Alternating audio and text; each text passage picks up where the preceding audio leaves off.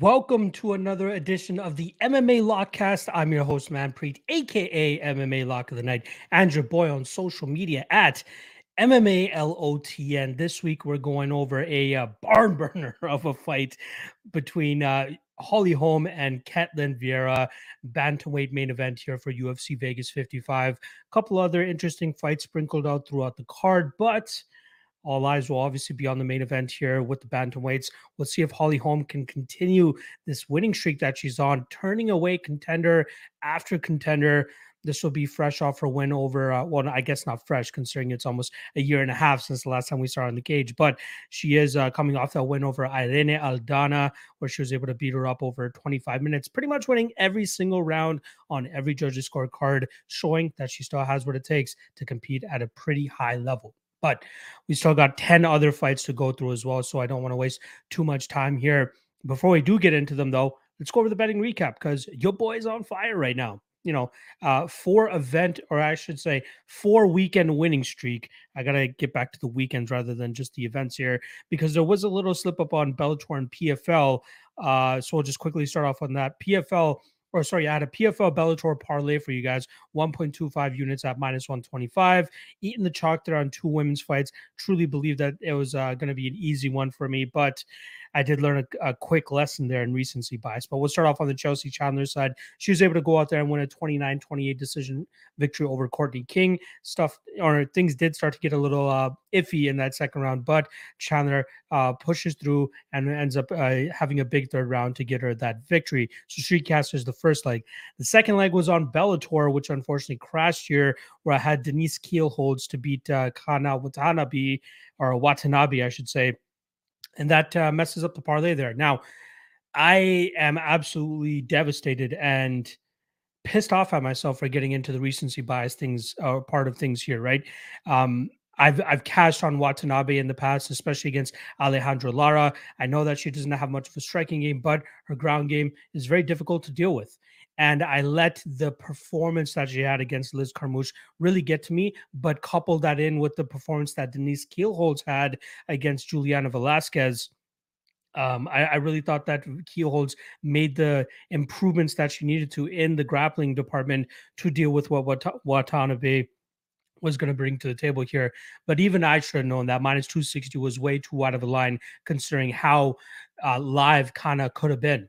And the thing that I'm kicking myself for even more is the fact that finding out that the Watanabe subline was like minus or sorry, plus 1000, plus 1400, which would have been a, I'm not a hedge kind of guy at all, but I would have hedged on that for sure. Even 0.1 unit there, which would have covered the, uh, the parlay price here and even more.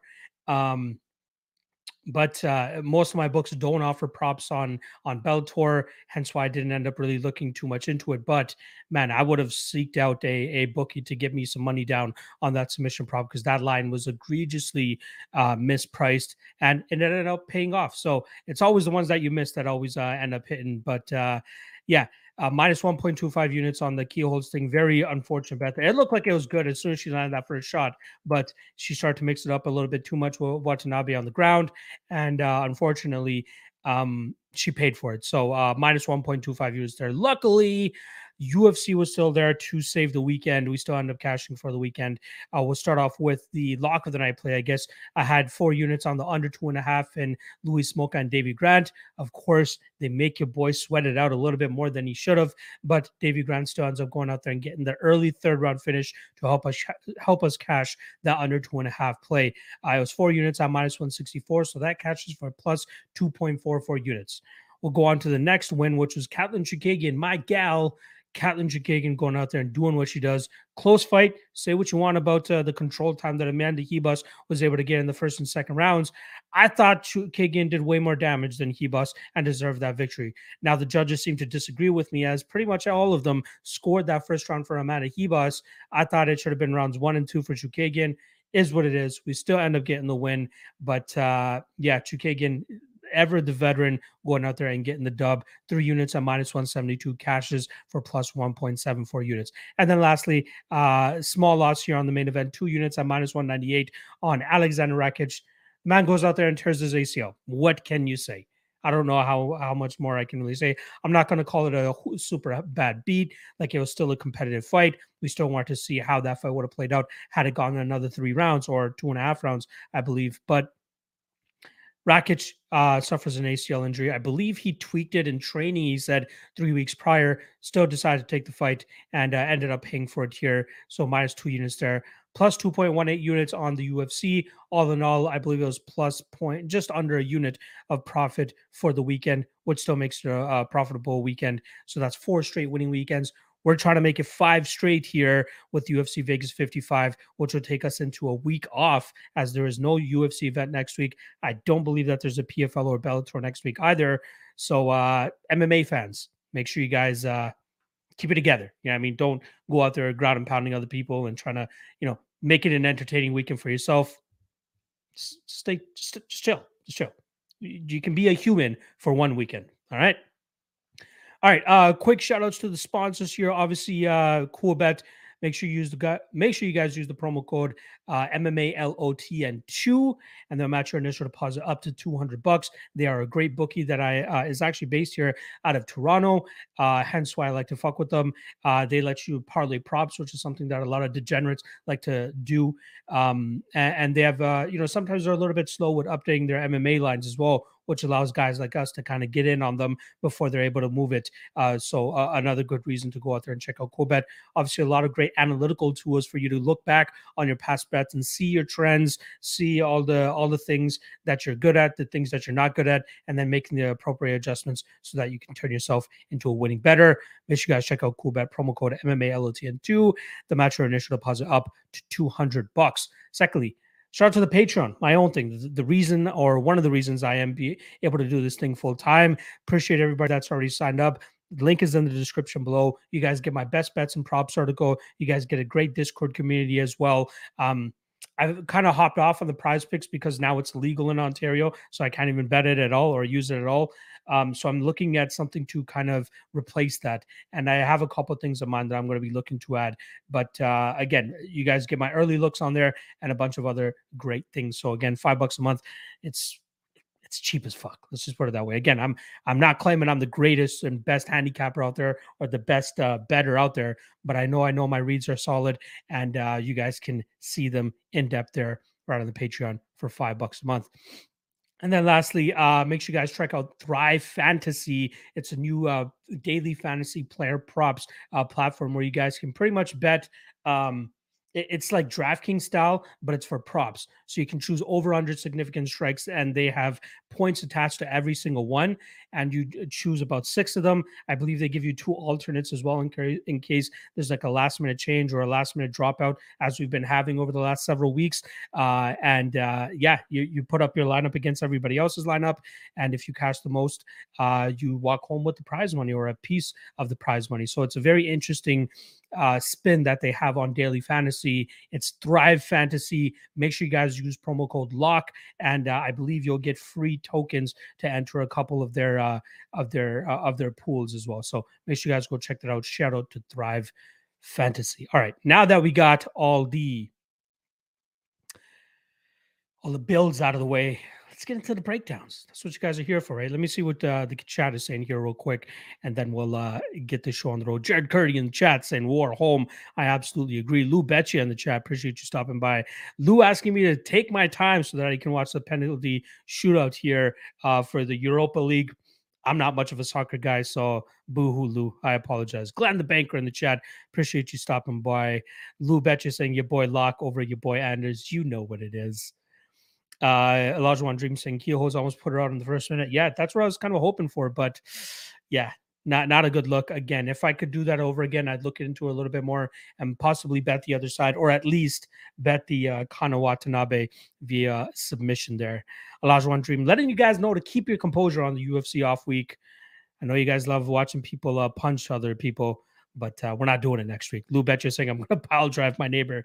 Uh, makes sense here, Jared Curry saying, "Gonna flying knee my family members to feel something this Saturday." exactly. oh, I love you guys. All right, Michael Lur asking best dog.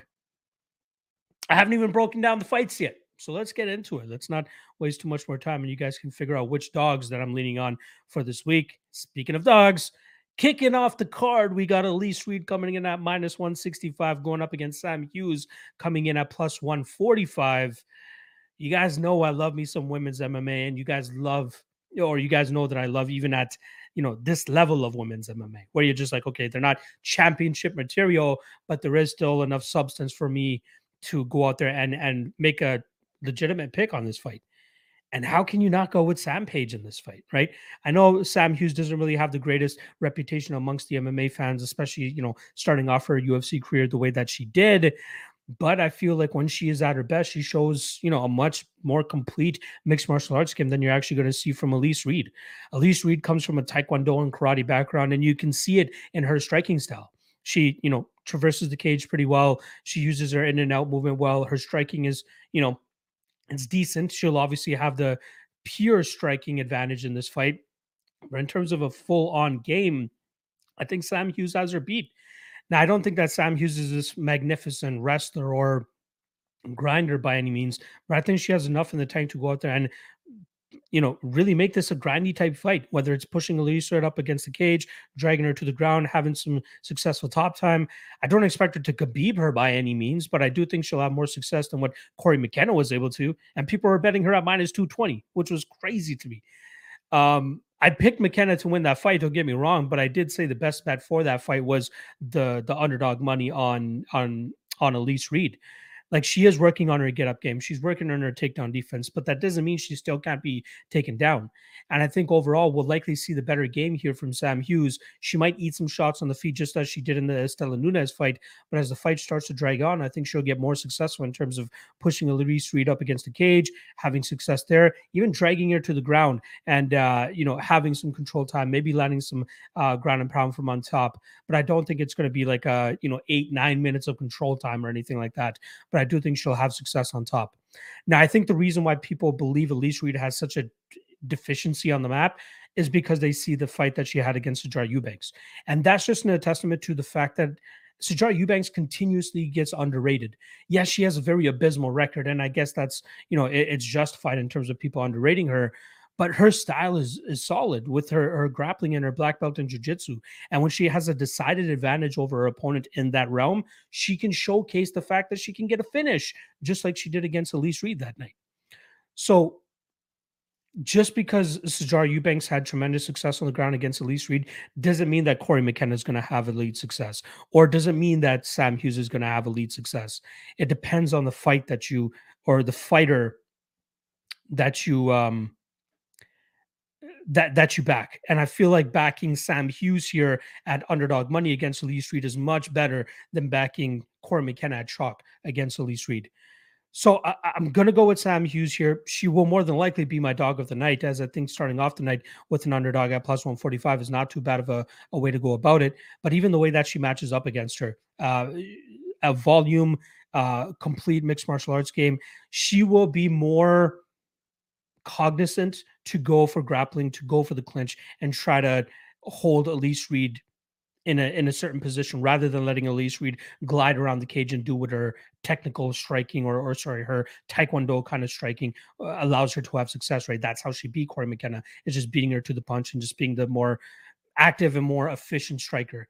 Sam Hughes will have her success with the striking, but for her to be truly successful in this fight and get her hand raised, she get she has to get the clinch going. She has to get the takedowns going, and I think she'll be able to do so. Watch the um watch the uh the, the Sam Hughes versus Vanessa Demopoulos fight. Now I get it. Demopoulos is not a Elise Reed at all, but that performance, even though Sam Hughes lost that fight via inverted triangle, that's Sam Hughes at her best mixing in takedowns and mixing in her striking. She can do that and she can be a solid fighter. And I don't believe that she should be the underdog in this spot. She has way more tools than Elise Reed here. So give me a Sam Hughes uh, plus 145.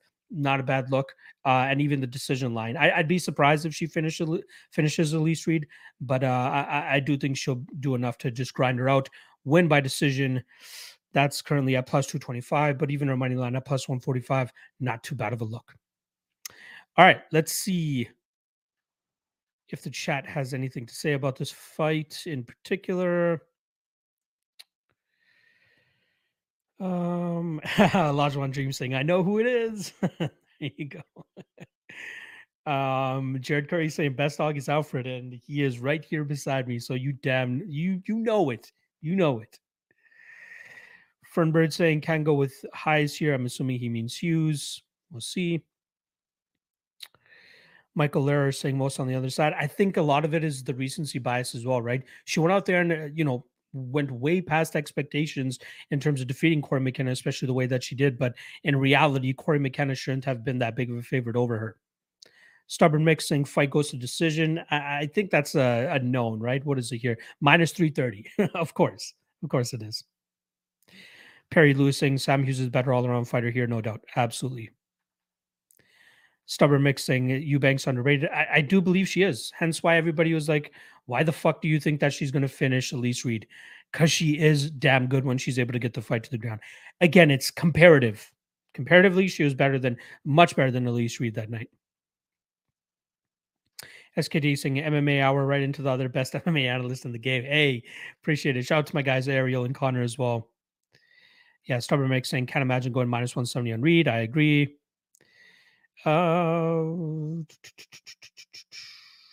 All right, let us keep this train moving along. Next up, we are looking at uh, what do we got? Chase Hooper going up against Felipe Colares. In terms of odds, we got minus 180 on Colares, plus 155 on Chase Hooper. Remember when we got Alex Caceres as a dog to Chase Hooper? Remember when we got near even money on Steven Peterson against Chase Hooper? It's been a while. But I don't think we're ever going to see those days again. Chase Hooper is, you know, he's a super poor man's version of Ryan Hall. He's really good with his jiu-jitsu, but you know, there are guys who have mixed it up on the ground with him and have been fine. His striking game, non-existent. Now I'll give it to him. There was a bit of a improvement between his fight against uh, Alex Caceres in his fight against Steven Peterson. He started to put punches behind his desperation takedowns. That allowed him to get a couple takedowns. But Steven Peterson, ever the veteran, was able to stay safe on the ground, managed to get back to his feet, and then just pummel Chase Hooper on the feet. Now we're talking about Chase Hooper trying to avoid a three fight losing streak. Actually, sorry, I lied. He had the uh, the Peter Barrett fight in between that. In the Peter Barrett fight, just desperation takedown after desperation takedown. He was getting pummeled for the good majority of that fight. And then luckily for him, he was able to pull off the heel hook victory in that third round. So he's going to be looking to avoid his first ever two fight losing streak in his career. And this is, you know, not a bad opponent for him to do it against. Philippe Colares, you know, saw I believe he's a black belt in jiu-jitsu, if I'm not mistaken. Uh, he has solid striking. He's a very scrappy fighter. He's been trading wins and losses in the UFC ever since he made his debut against Geraldo de Freitas back in February of 2019. He, he's picked up wins over Domingo Pilarte and Luke Sanders, but picked up loss or dropped losses to Montel Jackson and Chris Gutierrez, and then obviously Geraldo Freitas in his first ever UFC fight. But Colares should be able to stay safe should this fight hit the mat. Colares will likely be the better striker. Colares will put it on Chase Hooper. My concerns here lay with the fact that uh, may overextend on a lot of strikes, which will allow Chase Hooper to either land takedowns or even get the back of Felipe Colares and just get a bunch of control time. That's why I'm not the highest on Felipe Colares in this spot. I was thinking as soon as this fight was announced that I was going to be laying the hammer down on Colares, but after running the tape, it's a little difficult to trust him to stick to a disciplined game plan, to stay out of trouble, and to not potentially give up, you know, a, a round and a half just based on control time from Chase Hooper. That is a legitimate concern. In every other aspect in this fight, Felipe Colares mauls this guy, beats this guy. But Chase Hooper is very difficult to finish, as a lot of fighters have found over the last couple fights, just because of his just his style. Right? He's very slippery. He's very you know unorthodox. He doesn't really allow you to get clean shots off on him because he likes to roll for knee bars or he goes for desperation takedowns.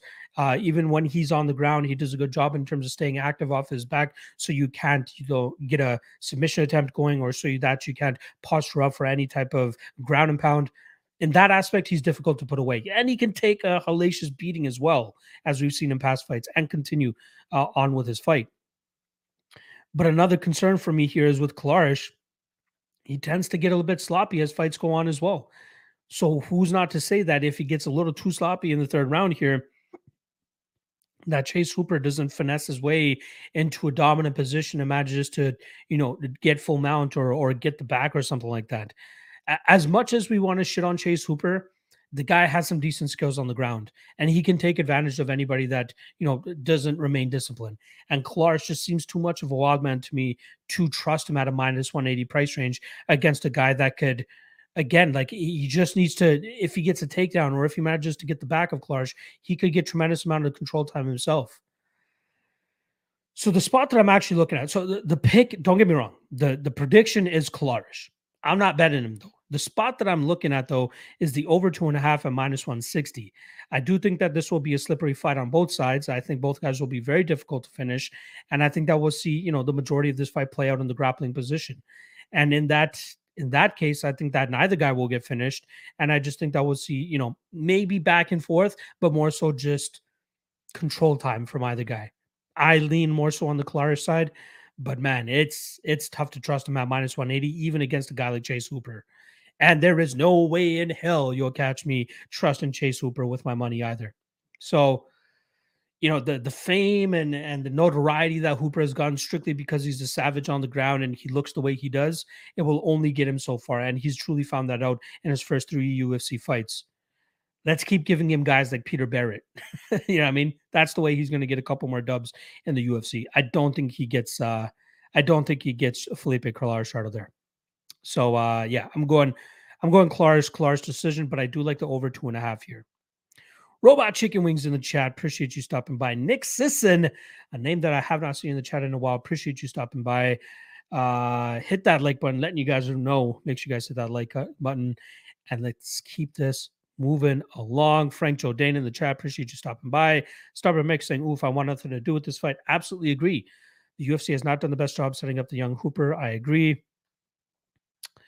Um, Fernbird MMA saying last time I disagreed with Lock this much, I had a terrible night of bets. It might be my turn to have a terrible night of bets. So we'll see what happens. There were only two fights into the card, my man. Are you telling me you already disagreed this much? We'll see. Uh, Stubborn Mick, right on the money here, saying fight goes the distance. Uh, Perry Lewis saying Chase is a one trick pony. Tread lightly. Philippe could easily win on the feet. Yeah. It's a very weird fight. Very, very weird fight. Fernbird saying any chance Connors tries to grapple with Hooper to negate the reach, maybe. And I don't think he's going to let that reach to discourage him at all. What kind of striking does Chase Hooper have anyway?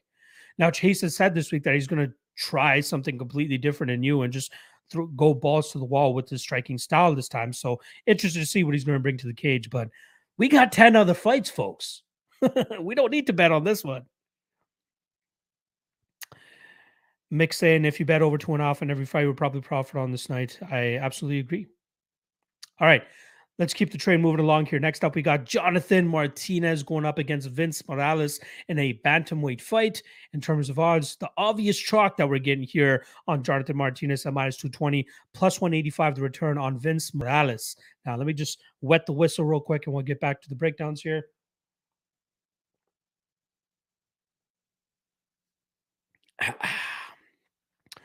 All right. I love me some Jonathan Martinez in this spot. I don't know how else to start off this breakdown, right? Martinez is one of those guys that you can trust to go out there and just give us that that volume based striking style, right? Uh, he does a good job in throwing combinations. He does good kicks. His distance management is pretty good as well, um, and he does a good job in terms of stopping any type of grappling threat from his opponents should they take that uh, that approach. Now he has a couple losses in the UFC. The first one, obviously, being on short notice against Andre Soukhamthath, which you know really left a bad taste in a lot of people's mouths. But he's really transformed from that fighter that we saw in his first ever fight with the in the UFC.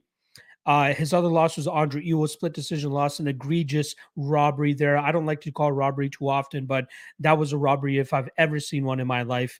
And then obviously we saw his knockout loss to David Grant in the third round. And as we've been seeing it, just as we saw last week, man, Davey Grant can put your lights out pretty much in any position. So I'm going to chalk that up to variance pretty much, right? And I saw a tweet from my guy Eric Wilson earlier this uh, today, and you know nothing but love for my guy Eric Wilson. But he put out a tweet saying, you know, betting Jonathan Martinez at chalk is worse than betting Gina Mazany. And I'm thinking that my man bet the minus 300 on Davey Grant or against Davey Grant and just got, you know, got fucked. but in reality, Jonathan Martinez is three and one in the UFC as a favorite, and Gina Mazany is one and three as a favorite in the UFC. So to even compare the two is blasphemy, in my opinion. Vince Morales, you know, mid to lower average, you know, fighter. Like not not not that good of a fighter, in my opinion. His best traits, you know, he's a decent striker, but like more often than not, he's allowing his opponents to kind of dictate the pace against him. He slightly turned the corner in his last fight by knocking out Louis Smolka. Smolka's first ever knockout loss. So I'm going to lean on variance there as well. Uh, I was quite big on Smolka in that spot, you know, I, and now this is not me trying to get my money back from Vince Morales by taking Jonathan Martinez here, but I think Martinez uh, pretty much outclasses him everywhere. And to note, you know, he shares the a stable with the last guy to absolutely destroy Vince Morales uh, via leg kicks, Chris Gutierrez. They both train out of Factory X uh, Muay Thai. Uh, shout out to Mark Montoya, you know, fellow cast member of the uh, the coaches main event marathon. You know, I, I talked a little bit with him, and you know, he very much likes this uh, likes the stylistic matchup for Martinez. They already have the blueprint on Vince Morales, right? And that's not saying that Martinez is going to go out there and just blast leg kicks against Morales and try to replicate what Gutierrez did, because they, even though they train at the same gym, they have a different striking style. Martinez likes to, you know, mix up the hands and uses kicking from range, whereas Gutierrez likes to, you know, really lean on that leg kick to open up the rest of his game. So I'm sure we'll see some kicks from the Martinez side to the legs, but I think the majority of his kicks that we normally see go to the body or go to the head. And I think if Vince Morales thinks that they're going to come in with the same game plan that Gutierrez had, they will be sorely mistaken. So I'm looking forward to the chess match here, which is, you know, Morales thinking that Martinez might come in with the same game plan as Gutierrez. And then Martinez will likely counter the counter game of Vince Morales. So unless Morales truly does have this crazy knockout power that is untapped, and now he's just finding out how to use it. I think Martinez just runs through him here, man. Martinez should just pick him apart, have a classic Jonathan Martinez fight. You know, the only way Morales wins this fight is if he knocks him out. And that's the best hedge, right? You take Morales by knockout. That's the only way he wins this fight. He's not winning minutes here. He's not out grappling Jonathan Martinez. He's not out striking Jonathan Martinez. So give me Martinez. I'm eating the chalk on him. I don't mind it at all. I think he absolutely goes out there and just touches him up, man. Vince Morales, uh, I think he gave us fool's gold last time around against Louis Smolka. And I think most people looking to back Morales once again this week will uh, be eating crap. They'll be eating crow as Jonathan Martinez goes out there and just has uh has his best uh one of his best performances that we've seen to date. Phil Sire on the Martinez by decision. I like it as well. Uh, yeah, Martinez, as great as he is with his striking, not much of a finisher. So uh, Martinez by decision would definitely be the way to go. Fernbird finally agreeing with me with uh, Jonathan Martinez. Mixing Vince Morales has one thing going for him. This may not be quite as painful as Nathaniel Wood beating he evaded. There you go. Uh, MMA bet saying Martinez Park Holm via decision parlay. Still have to get to those last two fights, but I don't see why not there. Perry Lewis saying Martinez precise strikes and kicks which should break Vince down methodically. Couldn't have said it better myself, my friend. That is exactly how I see it as well. Corey Yeeple in the chat saying Morales just seems to seems too durable for Martinez. Again, he will likely take 100 plus strikes and lose a decision here. MMA bets saying Vince Morales coming out to Tech N9ne clusterfuck this weekend. We'll see. I don't think that's going to hinder his performance at all. Fernbird saying Martinez is precise with knees up the middle too. Great timing. I like it. Corey Yipo saying anybody that lost to Sukumtal, you always go the other way. Eh, I'm cutting Martinez some slack, man. UFC jitters, UFC debut is what it is. Fe saying hate betting against the syndicated homies, but damn, tough fight for Martinez. Absolutely agree there. All right, let's move on to the next fight here. We still got uh, what is that? Seven more fights to go. Next up, we got Omar Morales going up against Uros Medic. In terms of odds, we're looking at minus 145 for Morales, plus 125 the return on Uros Medic. Now, uh, interesting fight here between two mainly strikers, but you guys know that I love uh, you guys know that I love betting against uh Uros Medic. I've done it twice. I'm one and one. Thankfully, both were at plus money. So I'm slightly up on fading our guy Uros Uros Medic. So I faded him against Aalon Cruz. Uh, that didn't work out, but in his next fight against Jalen Turner, worked out there. And it's going to my my argument that Uros Medic is a is a glass cannon essentially. The guy comes out like a banshee, does a really good job in terms of asserting his dominance with the striking, very heavy hitter. But if he's not able to get you out of there early, he's going to start to slow down. His confidence is going to break, and then you're going to be able to finish him. Now, Omar Morales is not much of a finisher, as you know, he hasn't had one knockout finish in the UFC. I believe his last uh, uh, finish was uh, the contender series right before coming to the UFC. Since then, he's been able to just pitch, you know, decision fights. Uh, but he did get finished in his last fight against uh, Jonathan Martinez, which was kind of surprising to me because until that point, you know, Omar Morales cardio looked good, durability looked good, staying safe looked good, everything looked good about Morales. But something about Martinez, or sorry, uh, Pearce that night really put it on uh, Morales, and obviously we saw him get hurt. Uh, ended up getting uh, subbed there by Jonathan Mart- uh, Jonathan Pearce. I keep wanting to say Martinez. Um, what Medic same thing here, man. He's got to get him out of there early, or I think that slow kickboxing, grinding style of Morales is going to catch up to him. And I think he eventually puts him out later in this fight. Um, I, am surprised to see the money coming in on Medic, and I think it's people fading the age and also the fact that uh, Morales got finished in his last fight. But like, are we thinking that Medic can finish him at a high clip as well? I I just don't see it. I think if you take if you're playing Medic, you, you take him inside the distance. That's the best price tag and best juice, you know, or, or best um best squeeze you're going to get pretty much. Uh, Medic by or sorry, Medic inside the distance is plus 215, much better than his plus 125 inside the distance line, or you know, decently better than his uh money line here. But I think that's really the only way he wins this fight. How is he winning a 15 minute fight against Omar Morales? Does he outstrike him for 15 minutes? I don't see that happening. I do think he has a cardio issue and I do think he has a confidence issue. So as he starts to eat kicks here from Morales and as he starts to, you know, whiff on strikes against Morales, and even if he keeps hitting Morales, but Morales shows no signs of slowing down or getting hurt or getting damaged, I think Medic starts to slow down here and then Morales takes over and and finishes him here. So the spot that I like the most is the under two and a half, which currently sits at minus 160. The only thing that's keeping me from making this a lock of the night play is I don't know the type of pace that Morales will look to push here. Like, is he going to be okay to go back to his kickboxing style of just going out there and fighting for 15 minutes? Because if he knows what's best, he can see that Medic is a guy that can be broken. So just take it easy in the first round, eat the strikes of Medic, try to counter effectively when you can, and then turn it up in that second round and try to look to get Medic out of there. So I'm happy that they opened up the uh, over under here at two and a half because I could absolutely see them see a reasoning for them making it one and a half given Medic's style. But the fact that they're making it two and a half, I got to go with the under two and a half here. I really like that spot. I think Morales is the one that ends up getting the victory here, plus 225 for him to win by knockout. Sign me up. Um, yeah, I, I, I really think that Medic is a fraud. I think he's one of the the biggest glass cannons that we have in the UFC. And uh, even though that uh, Morales doesn't really have the age thing going for him in this spot, I do think he's a much better fighter overall. As long as his durability truly is not shot, you know, as long as that Jonathan Pearce fight is not a sign of things to come for his career, he should be able to handle Medic early here and then finish him in the second round. So give me Omar Morales and give me the under two and a half. Mushroom saying Morales third round decision. I don't even think it reaches the third round, honestly. Not mean saying need Morales. I like it as well. Fernbird saying I like Morales' powerful kicks to win him this fight. Yep, I think he finishes him, man. Not mean saying fade Alaska per MMA rules. Exactly. I, I, totally forgot about the uh the not forgot about it, but it's in the back of my head. The uh, fade Alaska Alaska FC narrative. More than likely, you will be up big if you fade Alaska FC.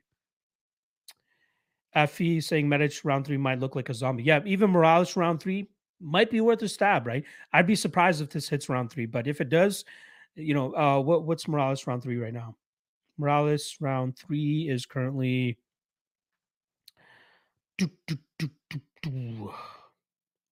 plus eight hundred. I always like four digits for that for that round three shot. Uh, but uh, yeah, given Medic's style, I, I do think he will fold here. Buffon to be Appreciate you stopping by. Tristan Sherhouse, appreciate you stopping by as well. Fernbird saying, What did you think of Chookagian being alive betting my favorite mid round three last week? I thought she was up 2 nothing already. So I was wrong, but I thought she was up 2 0 with uh, way more damage. Danny Legs already knows under two and a half minus 160. Take that shit to the bank. Let's fucking go. All right, let's move on to the next fight here. We got my guy Parker Porter for some reason taking on the beast, Jailton Almeida. In terms of odds, we're looking at minus 600 on Almeida and plus 450 on Parker Porter. You guys know me. I love me some Parker Porter, but I just don't know if I can do it here. Now, I did take Danilo Marques against uh, Jailton Almeida last time around because I did think that uh, we could see that control time come back for Danilo Marques, just as he's been able to get in most of his uh, UFC wins. But Almeida shut that shit down almost immediately and absolutely pounded him out, got him out of there. But I do think that uh, Almeida, he's a big light heavyweight, man. So he's going up to heavyweight for this fight. And from what I'm hearing, from the behind the scenes that I'm hearing, nobody wants to fight Jailton Almeida because it's a lose lose situation for them, right? Similar to what Arman Tsarukyan was dealing with, similar to what guys like even Joel Alvarez before the Arman Tsarukyan fight was dealing with. Um, guys don't want to fight unranked guys that are as good as Jailton Almeida because if they lose, they lost to an unranked guy. If they win, they beat an unranked guy. So it doesn't do much for them. Parker Porter's over here like, hey, I'm on a winning streak. I'm willing to risk that, willing to take the hype away from Jailton Almeida. And I think it's it's it, it's just not going to work out for him here. Now, uh, Parker Porter is one of those obese heavyweights, right? And and I mean obese with the with the most respectful of tone because he's like if he was truly in shape he would probably be a middleweight let's be honest right the guy's thick but he could easily not easily but like if he really dedicated himself to it he would be a middleweight so Jailton Almeida will likely have him covered you know with with the range with with the size and I think he can land, ta- land takedowns here and I think he can grind out uh not grind out but I think he can get the takedown and really work um Parker Porter into the ground here. So the under one and a half, Almeida round one. You know, I'm not betting it myself, but if I was to suggest any bet for this fight, it would likely be those two. Uh, Almeida round one currently sits at it's even money now, minus 110. Jesus. Uh, under one and a half, minus 150. Yeah. I, if you want to put your conspiracy theory hat on, uh, Parker Porter by decision plus 1200. Maybe he stops the takedown. Maybe he stays on the feet. Maybe he touches up Almeida on the feet. But given how we've seen Parker Porter react to shots in the past, notably, you know, from uh, Chris Daukaus earlier in the UFC career, not a good look. Now I get it. He's faced heavy punches since then, right? Josh Parisian, Chase Sherman, but those guys lack the speed, power, and, and explosiveness that guys like Chris Daukaus and Jailton Almeida possess. So yeah, he can take shots from Parisian and Hooper. I just don't think he's going to be able to take shots from Almeida here. Uh, Lou Betcha saying Almeida by prison stuff minus 130. Like it. Mushroom saying Almeida inside the distance round one. Fight doesn't go to decision minus uh, one and a half. All solid plays like that. Fernbird giving us the giggle. Uh, Danny Leg saying Parker's about to become Porky. Probably. Alex Gagnon saying my book went from minus 700 to Almeida or it to minus 625. So Parker getting a little love. I saw that too. I saw him at like minus 800 earlier this week, but love coming in on Porter. Again, as one of the biggest Porter, Porter fans, I don't really see it myself. Lou saying ultimate troll result would be Porker sub to make up for the bout. Don't even bring up that fight. I can't believe that fight went to a decision. Uh, Effie saying, I actually like the over. Am I crazy? Man, I, would be surprised if Almeida tries to grind this one over one and a half and if Porter even s- survives that, to be honest.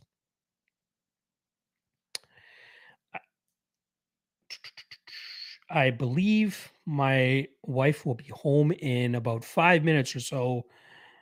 And Alfred is right beside me, so I don't want him to blow your ears off. So I'm going to quickly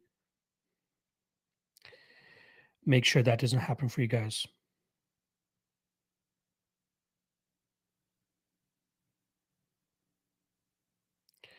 There you guys go. Again, I I know you guys love Alfred. I know you guys love hearing him, but I know you don't want him to just abruptly "Row, row, row, row, row, row, row," in your ear as soon as the wife gets home. So let me make sure that doesn't happen for you guys. All right, uh, let's get back on track. So uh, Almeida, round one, KO, round one, whatever it is. Uh, I see actually somebody brought to my attention that his KO line is uh, plus plus 350 and his submission line is minus 145. Weird to me that they actually believe that uh, he'll likely go for a submission over over ground and pound. So I wouldn't mind a shot on the KO line here. I would not mind the shot on the KO line at all.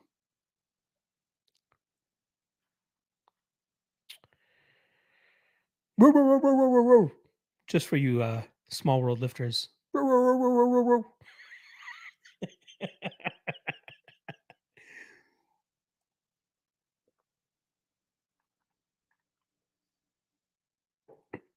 All right.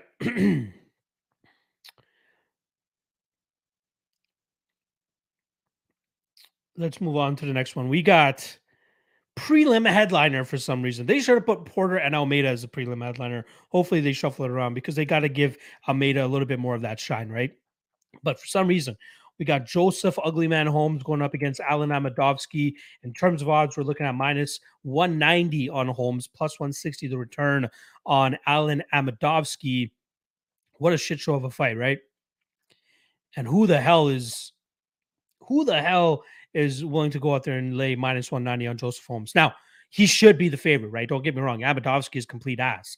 Like who uh, no, no, no. I, I don't even have to justify myself other than the fact that John Phillips' only UFC win is against Alen Amedovski. Need I say more? He gave him the only fight that John Phillips needed to get a UFC win, and that's to trade in the pocket in the opening seconds of a fight. Bang. Now he's going to be dealing with a huge size disadvantage here, right? Joseph Holmes, let me get the exact uh, numbers here. A five inch height advantage for Joseph Holmes, as well as a six inch reach advantage he's going to be completely out out outsized here. I believe he's even going to be out muscled in this spot. I think that this is a great fight for Joseph Holmes to go back to what made him successful on the regional scene, and that's you know just bullying guys, pushing them up against the cage, dragging them to the ground, and just finding a ground and pound or finding a submission of some sort. Alen Amedovski, in my opinion, is a one-hitter quitter kind of guy. He wants to find that big knockout shot. If he's not able to, likely he gets grounded out. Who gets controlled for nine and a half minutes by Christoph Jotko? Jotko's a striker. I love Jotko. You guys know I love Jotko. Jotko was, if I'm not, no, he was close to being my lock of the night play, but he was a pretty solid play for me last time around. Um, but I knew just because of his striking. But now here, man, Amedovski, the only way this guy wins is by knockout. That's it. That's the only way he gets to win here. If Joseph Holmes slows down and Amedovski is able to get that knockout later in this fight, it's absolutely a possibility. But I do think that Joseph Holmes will big big brother him pretty much here. I think he's going to grind him against the cage. I think he's going to drag him to the ground. Uh, I think this fight does actually go over the one and a half round mark because I do think it's going to take a little bit for Holmes to wear on Amedovski so that he can finish him later. But with that comes with, you know, are we going to see a, a, a better cardio version of Joseph Holmes? Because that's pretty much what failed him in the Jamie Pickett fight. I think a big part of it, why he, that failed him in the Jamie Pickett fight is because he was dealing with another guy that was just as strong as him. I don't think Amedovski is going to be as strong as Holmes here, so we don't we won't see him have to deal with as much resistance, and that likely won't affect his cardio as much as it did in the Jamie Pickett fight. But good God, am I I am not trusting Joseph Holmes at all in this spot. Um, he should win this fight. He should win it probably second or third round. But man, I have no confidence in him, especially at minus 190. If he was the underdog here, I'd have a little bit more reasoning to, to bet him. But man, Amedovski cannot be trusted, nor can Joseph Holmes. But for the sake of this podcast, I'm going to go Joseph Holmes, but I like the over one and a half the most in this spot. Looking forward to the comments for this one. Uh, from saying Amedovski really sucks. MPTV saying Amedovski is too small. I agree. He should likely be a welterweight if on if I'm being honest. Mushroom saying one eight hundred gambler exactly. Danny Leg saying doesn't start around three minus 150 is the spot here. I feel mm, maybe. I, I think that we'll see Holmes try to slow this fight down, just grind him out, take him to the ground, maybe take the Christoph Jotko uh, approach. Effie saying we should be getting paid to watch this fight. exactly. Small World saying some examples. Cater Ige, or sorry, Cater Chikadze, Yanis Grant. Sorry, I missed the uh, Small World lifters. I kind of feel like Martinez fade this week. Boxers do better than kickboxers in Apex. Tinfoil hat theory, but I think it's to do with the limited space. Maybe. We've seen Martinez, you know, limited space still still have success against other guys. And the uh yeah, I believe the Martinez Grant fight was in Fight Island, which was the bigger cage as well. We'll see. Hype saying uh, Holmes loves greasy fights. I agree. Danny saying Amedovski would have repped Yazong. Uh, RIP that fight twice. I guess we'll never see it. Small World saying, uh, wonder about the improvements Amedovski has made at All Stars in Sweden. I've been seeing he's been jumping from All Stars to Extreme Couture as well. So, yeah, I don't really know what his home is and what uh, and what um, who, who's actually going to be coaching him and cornering him here. Corey Yipo saying Holmes is nowhere near Jotko, though I got Amedovski. I agree with that. I absolutely agree. But Jotko's not known to be a grappler, and he got 10 minutes of control time. Holmes, you know, more insistent to grapple, more insistent to drag guys to the floor. I could see him doing that. Okay, let's move on to the next fight here. We're looking at the main card kicking off now. Shout out to the 70 live viewers that we currently have. Make sure you guys hit that like and subscribe. Show your boy a little bit of that love.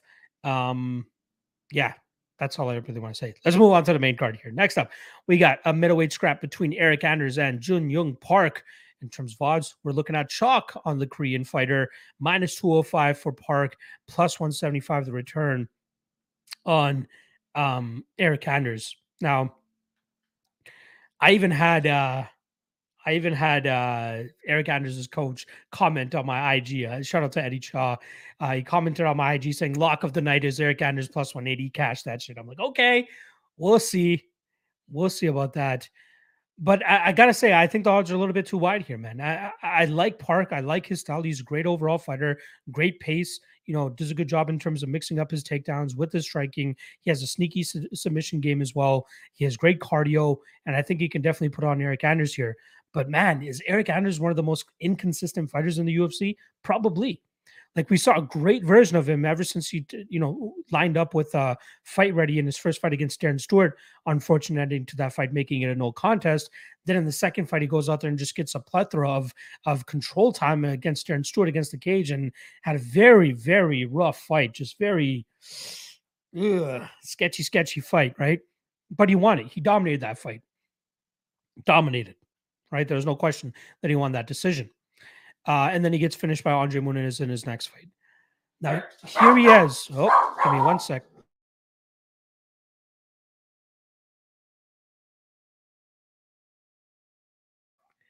And there's your Alfred Bark for the day. I try I tried warning you guys. I tried warning you guys. I apologize. the wife clearly didn't look at her text messages, but it's okay. It's okay. Hopefully that didn't hurt your ears too much. All right. Uh, maybe he's barking that uh, Eryk Anders is going to win this fight as well, right? That always ends up happening. I got to track that. Like, it doesn't happen often because I try to keep Alfred, you know, just try to keep him calm. But whenever there is somebody at the door, the doorbell rings and he barks, if it's during a specific matchup, maybe I should track how often he's right in terms of barking with that underdog. But we'll see with Eryk Anders this week. I'm going uh Jun Yong Park here. I do think he uh he grinds out Eryk Anders here. Likely not in the clinch, but more so with his movement, with the striking, maybe changing levels, uh looking for takedowns at times. I do think he can find success there. Eryk Anders will likely be the stronger fighter here, right? He, he's not the most talented fighter, but he's one of the most physically gifted fighters in the UFC.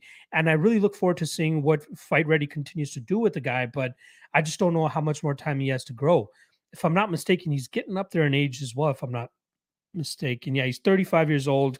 Uh, he just turned 35 this year. Like he's really getting up there. I'm, I'm, I'll be intrigued to see if they can truly make much improvement against him. And if they do, like they'll show it in this fight. Park is a very tough out for anybody. So, um, yeah, I, I, I got to go with Park. Like we've seen him against much bigger and stronger guys in the past, and still have success, just like Tefan and Nchukwi.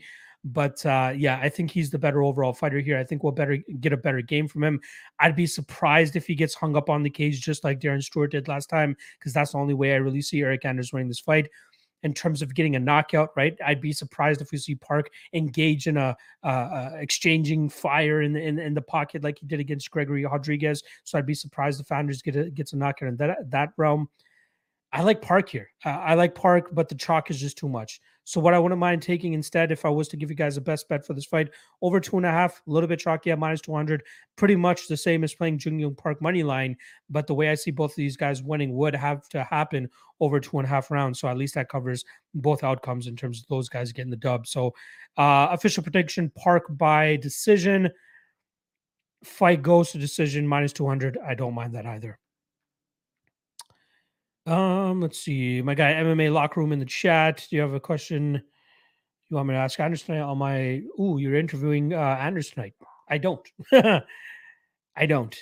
I heard his uh, media day interview today, but good luck. Solid interview. Uh true true shot saying fight doesn't go to decision. Oh, you're talking about Amedovski. Yeah. We're on the Anders fight now Fernbird saying, I think uh, Andrews' athleticism has taken him as far as he's going to go in the UFC. Exactly. And talk about the worst handling of Eryk Anders' career, right? Two wins in the UFC to start off his career. And then in his third fight, gets a main event slot against Lyoto Machida in Brazil. What do you do in UFC? what the fuck? And although he was the favorite in that spot, but talk about being thrown into an uncomfortable environment in your third fight in the UFC against a legend like Lyoto Machida. Good God. That was horrible. My guy Rexley in the chat cheering on his Korean brethren. Fernbird saying, you know, Alfred doing his thing. A Loomis, uh, yeah, sometimes Anders looks great, and others he looks like he's just muscling his way through. But I like Yun as well. I agree. MPTV saying Alfred's uh, bark wasn't bad at all. Good dog, exactly.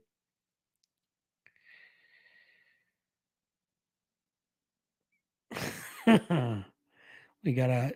Uh, I'll I'll get I'll give it to uh the sly tendencies guy. That's a that's a fun troll. I'll give him a fun troll. Danny Legs, I'm glad that I, I stalled in terms of reading that before I saw it. Uh, Fernbird MMA saying Anders also came in against Santos last minute. Yeah.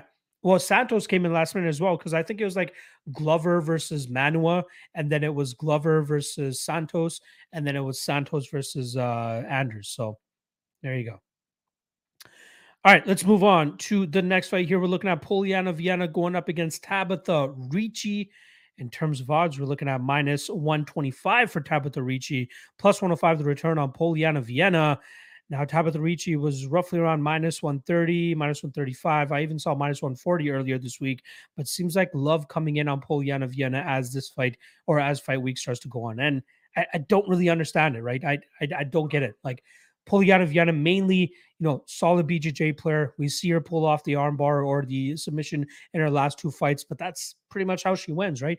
We saw JJ Aldrich take her for 15 minutes, even mix it up in the guard with her sometimes and stay safe enough. Tabatha Ricci is a solid black belt in her own right, and I feel like she will stay safe should this fight hit the mat. Then on the feet, you know, Polyana Viana, she has nice crisp shots down the middle, but like she looks uncomfortable with her striking. And it just seems like she's just trying to dish out violence. So I think that the movement, maybe a little bit of the footwork of Tabatha Ricci will allow her to get away from those big shots of Polyana Viana, maybe have better success with her striking. But I think eventually and inevitably this fight will hit the mat. And once it hits the mat, that's where we're going to see the jiu-jitsu of both of these women tested. And I think that the fact that Viana is just a little bit too content playing off of her back is going to cost her in this fight.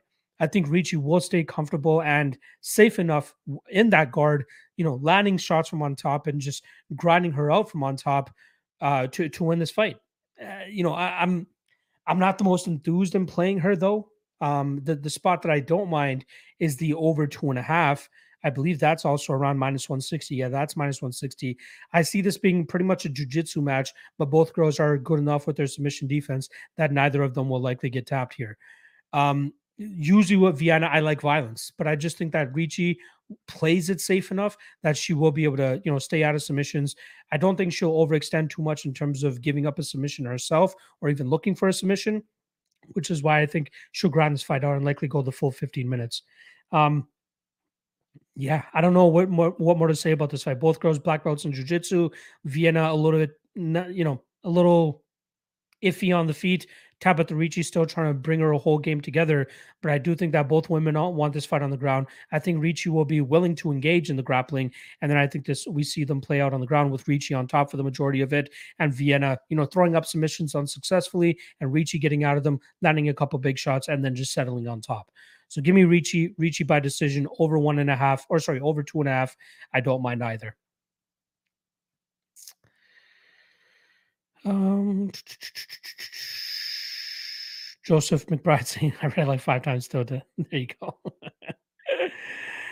um, Mushroom saying Ricci third round decision. Don't mind that. Justin Villegas on Pereira. Uh, Danny saying Ricci open as a minus 200 favorite on Bet Online. Wow, crazy. Yeah, a, a lot of money coming in on it. Dimitri saying Viana is a simp shades of every single Dern fight. I could see that too. MPTV saying no disrespect to Veronica Macedo, but the fact that Polyana was finished by her makes me skeptical. I take Ricci. Yeah, I like Ricci as well. Boone going with over two and a half. I'm right there as well. Perry Lewis saying Ricci pace and better skills set going to be too much here. I agree. Uh, um, MPTV saying, I think Polyana is a brown belt. Not that it makes a difference. I think she's a black belt. Like, I remember when she came to the UFC, she was just highly acclaimed jiu jitsu champion in Brazil and all that. And I was happy to take the underdog money on JJ Aldrich that night. Paid off that night. Fernbird saying, for the record, I've agreed with all your picks after the first two. Uh, see, eventually we're going to line up. All right. Let's move on to the next fight. Here we got three fights left. Next up is Chidi Njokuani going up against Dushko Todorovic. Minus 230 on Chidi Njokuani, plus 195 the return on Dushko Todorovic. Man, I think this is a prime case of crazy recency bias, right? If I'm not mistaken, Chidi Njokuani was a slight underdog in his fight against Marc Andre Barriault. Goes out there, starches him in what, six, seven, eight seconds, I think it was, maybe 13 seconds. Very quick fight. Now here he is as a massive favorite against a guy that used to be a pretty chalky favorite in his own right, in Dushko Todorovic. But as Todorovic has taken a couple losses inside the UFC, people are starting to hop off his train and start to hop on the new thing, which is Chidi Njokuani. But let's not forget, Njokuani is a 33 year old veteran who's, you know, maybe in the best form of his career at this point, but isn't getting any better. So, what can we really take from a 13 second knockout in his fight against Marc Andre Barriault? Sure, he has power. Sure, he'll be the better technical striker here. And sure, the striking defensive deficiencies of Dushko Todorovic are making me hesitant in terms of betting Dushko Todorovic in this spot. But you're getting pl- close to plus 200 here on a fighter that will likely look better than plus 200. And the one part of this fight that I think will be very important is Dushko Todorovic's clinch game. We've seen him successful on the contender series, even earlier in his UFC career, or sorry, even in his professional career, where he's able to push guys up against the cage, overpower them there, get, you know, uh, dirty boxing off, dirty clinch work off, knees in the clinch, all that type of stuff. He's very strong in that position. He tried doing it against Gregory Rodriguez. Rodrigues you know, too much, uh, too strong in that position. Had some very sneaky trips and some good takedowns from that position that really stifled the game of Dushko that night. But that's where Chidi is uncomfortable in my position, or in my opinion. That's why I had a small bet on Marc Andre Barriault in that fight because more often than not, when you see Chidi losing fights, he's being pushed back, uh, he's being pressured, he seems to love the cage because that's where he seems to have his back pretty much every single time, and that's where I think that we're going to see uh, uh Dushko Todorovic look to put look to put him. Because if he's if he wants to go out there and get a dub, that's the way he's got to do it. He's got to push Chidi up against the cage, and in the clinch, you think Chidi is the better fighter, but after watching the tape, man, Dusko does much better work there with his control and with his damage. So I, I lean Dusko here as a dog, like I really do. But it's just the the the striking deficiencies that worry me, right? It's not, you know, it's it's not gonna take him too far in the UFC to just mainly lean on leaning backwards with his chin uh, to to get out of the way of punches, especially when you got a guy like uh, Chidi Njokuani who's as rangy as him too. Let me just quickly get the numbers here for you guys. So Chidi Njokuani, six foot three, 80 inch reach. Dushko Todorovic, six foot one, 74 inch reach. So we're talking about a six inch reach advantage for Chidi Njokuani. So he will find that chin of Dushko. It's will he find it clean enough to put him out? it's a possibility. But I would much rather pay plus 125 on Njokuani by knockout by minus 230 on Njokuani because I think Dushko will do a much better overall game plan here to win this fight via decision. Like I said, with clinch work, possibly even with takedowns. He could possibly ragdoll him on the ground as well. So mad disrespect on Dushko Todorovic here. If the line continues to widen, uh, I might be forced to make a bet, but it's just the striking defense that has me a little bit iffy about what we're going to be seeing from Dushko here. So, uh, yeah, Dushko, uh, Dushko by decision. I'm not a Chidi Njokuani believer, and I think you'd be mad to be playing him at minus 230 here. Playing him by knockout, that's a smart choice, in my opinion. Jared Curry saying I like the favorite here a bit, but I'm worried Chidi takes a shit. I agree. Again, if he doesn't get the knockout, he's going to get grinded out. Fernbird saying Dushko relies on doing punches by millimeters in order to counter. I won't ever bet him or dodging punches by millimeters. That's my concern. But if he initiates the clinch like he tends to do, he will find success there and he will ground out ground out uh, Chidi. Um, Skrilla saying uh, Dushko gets hit too often, can't take those shots from Chidi. Uh, again, Chidi obviously coming off that big knockout victory. Okay, I get it. I get it. Let's see other other wins that he has. Um, he's finished. Sorry, he's finished uh, Mario Souza on the ground. He finished a 15 and 10 Christian Torres with knees uh, lost to John Salter, lost to Rafael Carvalho, lost to Andrei Koreshkov, all those where he's being grounded. Dushko could absolutely ground him here. Hisaki Kato, also a kickboxer, he won that fight via decision. Didn't knock out the 2017 version of Melvin Guillard. Knocked out Andre Fialho in 21 seconds. Like I, I think his knockout power is being slightly overrated because of that quick knockout victory over Barriault, which was actually 16 seconds. But again, the striking defense of uh, Dushko Todorovic leads you to believe that Chidi could find that chin again. But uh, yeah, i am going to go with Todorovic here. Uh, Todorovic via decision. And Fernbird saying Dushko on DraftKings. He will likely be low owned and uh, he could get a bunch of control time here, which will likely help his score. So I don't mind that from a DraftKings perspective either. All right, let's move on to the co main event here welterweight fight Santiago Ponzinibbio going up against Michel Pereira. In terms of odds, we got minus 125 on Pereira and plus 105 on Santiago Ponzinibbio. Calling me surprised to see Ponzinibbio as the underdog here, but uh, the Pereira train continues to move on. The guy continues to show improvements in his game. Uh, one thing that he didn't really like to do earlier in his career, but now what he's doing is as fights start to go later into the into the minutes and rounds, he doesn't mind engaging in the in the grappling and taking fighters to the ground. He was just so, you know, um, so happy with his flying techniques and his unorthodox striking style earlier in his UFC career or earlier in his professional career, which is why he wasn't like this crazy, you know, crazy fighter that a lot of people were taking notice earlier in his career.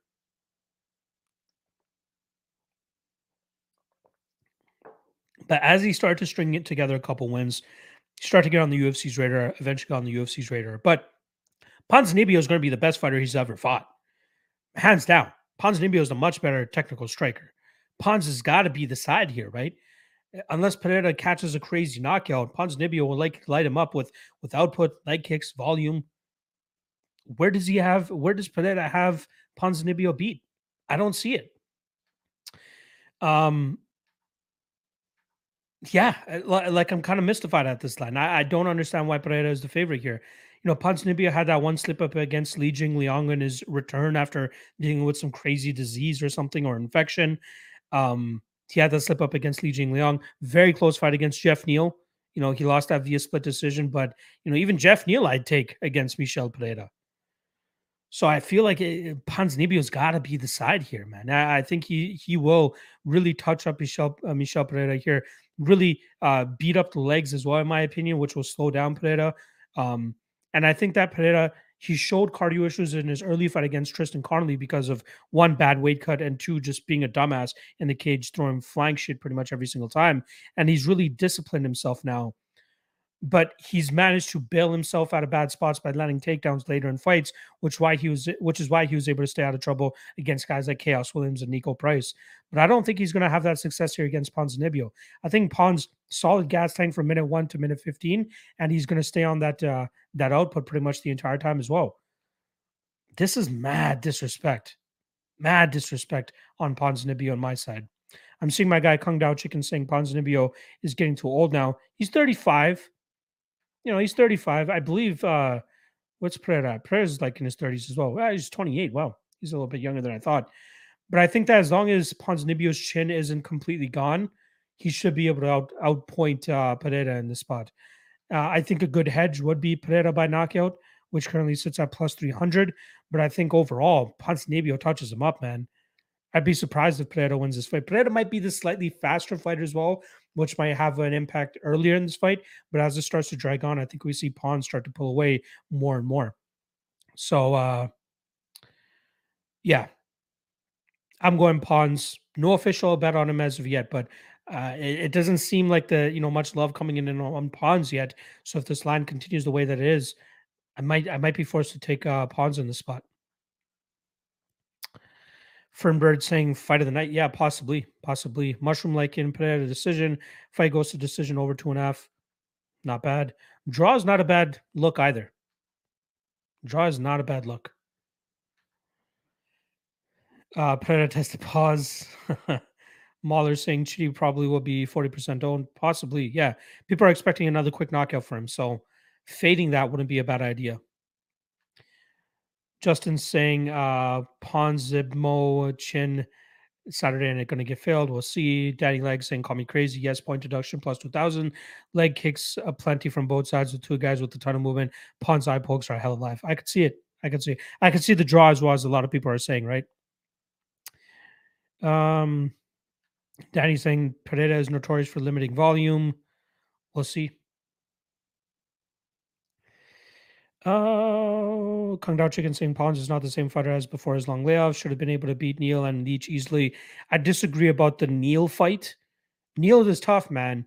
I th- uh, it's funny how people start to jump off the Jeff Neal train after he lost as a favorite to Wonderboy Thompson. Like, are we that quick to forget how good Jeff Neal actually is? That's not a bad loss. The Leech one, he should have won that fight, but again, MMA variance, getting knocked out especially after coming back after that long layoff. I'm going to chalk it up to to you know the layoff there. All right, we'll see. Seems like there's a lot more love on Pereira than I expected in the chat here, but uh, I'm going on the pawn side. All right, main event time. Once again, shout out to all the live viewers that we currently have. Make sure you guys hit that like and subscribe before you guys uh, get out of here. Would truly appreciate that support. That's all I need from you guys. Hit that like and subscribe. All right. Main event time. Holly Holm minus 250. Ketlen Vieira plus 210. Oh, man. 40 year old Ketlen Vieira. I want to shout out my guy. I think it was AMG uh, Warrior Bet who said, uh, Who's betting a 40 year old bantamweight in 2022? I'm not betting her money line, but I am betting her decision. this is a perfect spot where um, where Holly Holm can do what Holly Holm does best.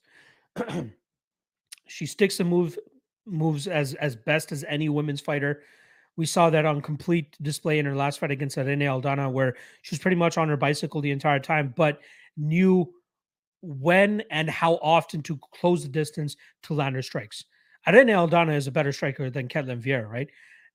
In my opinion, we saw it obviously when they when they fought each other with Aldana knocking her out, but where Ketlen thrives is when opponents are able to or or willing to strike with her and trade with her in the pocket. That's why Miesha Tate kept getting busted up as much as she did. That's why other fighters, uh, Sijara Eubanks, you know, get busted up as much as they did. Holly Holm's not going to trade in the pocket that much, right? She's going to get her one two off. She's going to get out of the pocket. She might even mix in some takedowns here, which I'm not counting out at all. That's a evolution of her game we've been seeing in her last couple fights. Is she doesn't mind mixing it up in the clinch. She doesn't mind dragging fights to the ground, and that's where I think she'll have success here against Vieta. Vieta needs a, a slower fighter. Vieta needs a fighter that's willing to exchange in that pocket. That's not Holly Holm. Holly Holm knows she's getting up there in age, knows her durability is slowly going to, you know, start to fall off.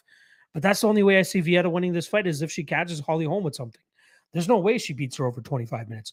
Holly Holm is one of probably one of the best 25 minute women's MMA fighters of all time because she does a good job with her output, with her movement, and uh, and now in this phase of her career, mixing in takedowns and having good uh, control time. And let's be honest, she's probably one of the best in terms of getting away from USADA as well. Because she has one of the best doctors in the game. We know she's on something, but she's passed every single test that USADA has thrown at her. Credit to her. And that is in part as to why she has as much longevity in the game as she does. She's on the good shit. And it shows time and time again. She's one of the best fighters in the game, uh, you know, overall. And I think that this is a perfect spot for her to go out there and just do what she does best. Stick and move. Don't stick around in the pocket too long. Maybe mix in a couple takedowns. Ketlen Vieira is going to be firing at a lot of air come this weekend. So uh, yeah, I, I, like Holly Holm. Holly Holm by decision is probably the best way to go about it. That's roughly around minus 110 at this time. That's pretty much betting her money line, right? She doesn't finish that often. There is a possibility that she might land a crazy high kick after Vieira gets a little bit too you know, frustrated. So Holm plus 450 via knockout, not too bad. But uh, I do think for the most part that uh, we see Holly Holm just just touch Ketlen Vieira up over 25 minutes, very easy. I'm not I'm not big on Vieira at all.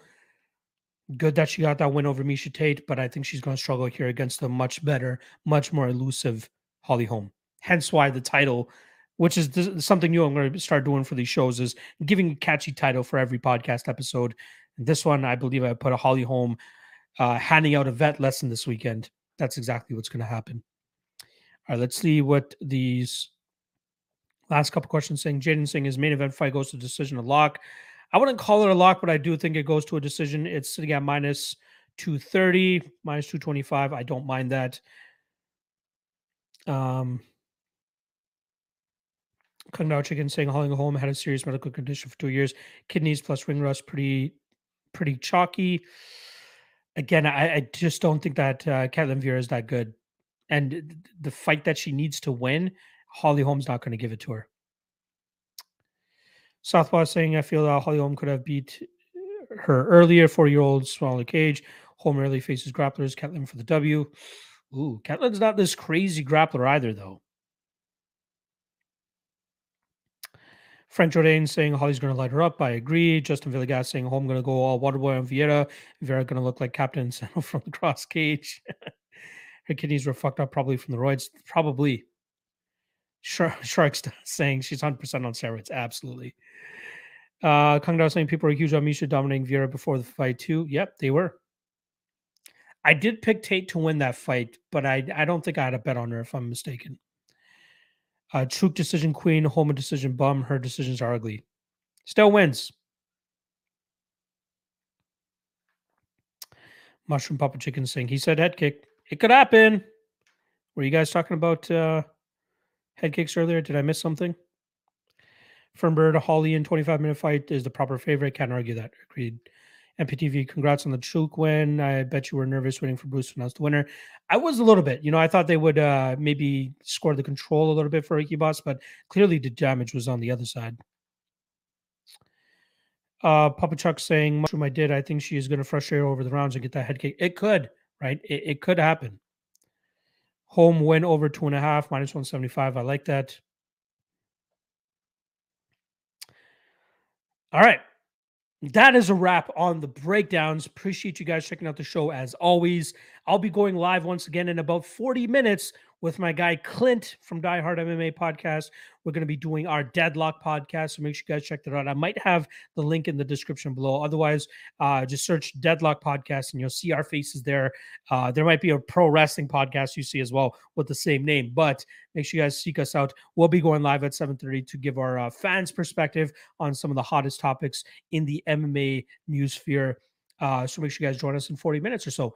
Um, I will be back tomorrow, obviously, with uh, propping you up with Cody 3 p.m. Eastern on the All Star. So make sure you guys go check that on their YouTube channel, uh, where me and Cody go over the card from a props perspective. And then on Friday, I have a special guest coming on with me for the Ultimate Wayne Show at 2:30 p.m. Eastern. Plenty of content to wrap up this seven consecutive week run that the UFC is on.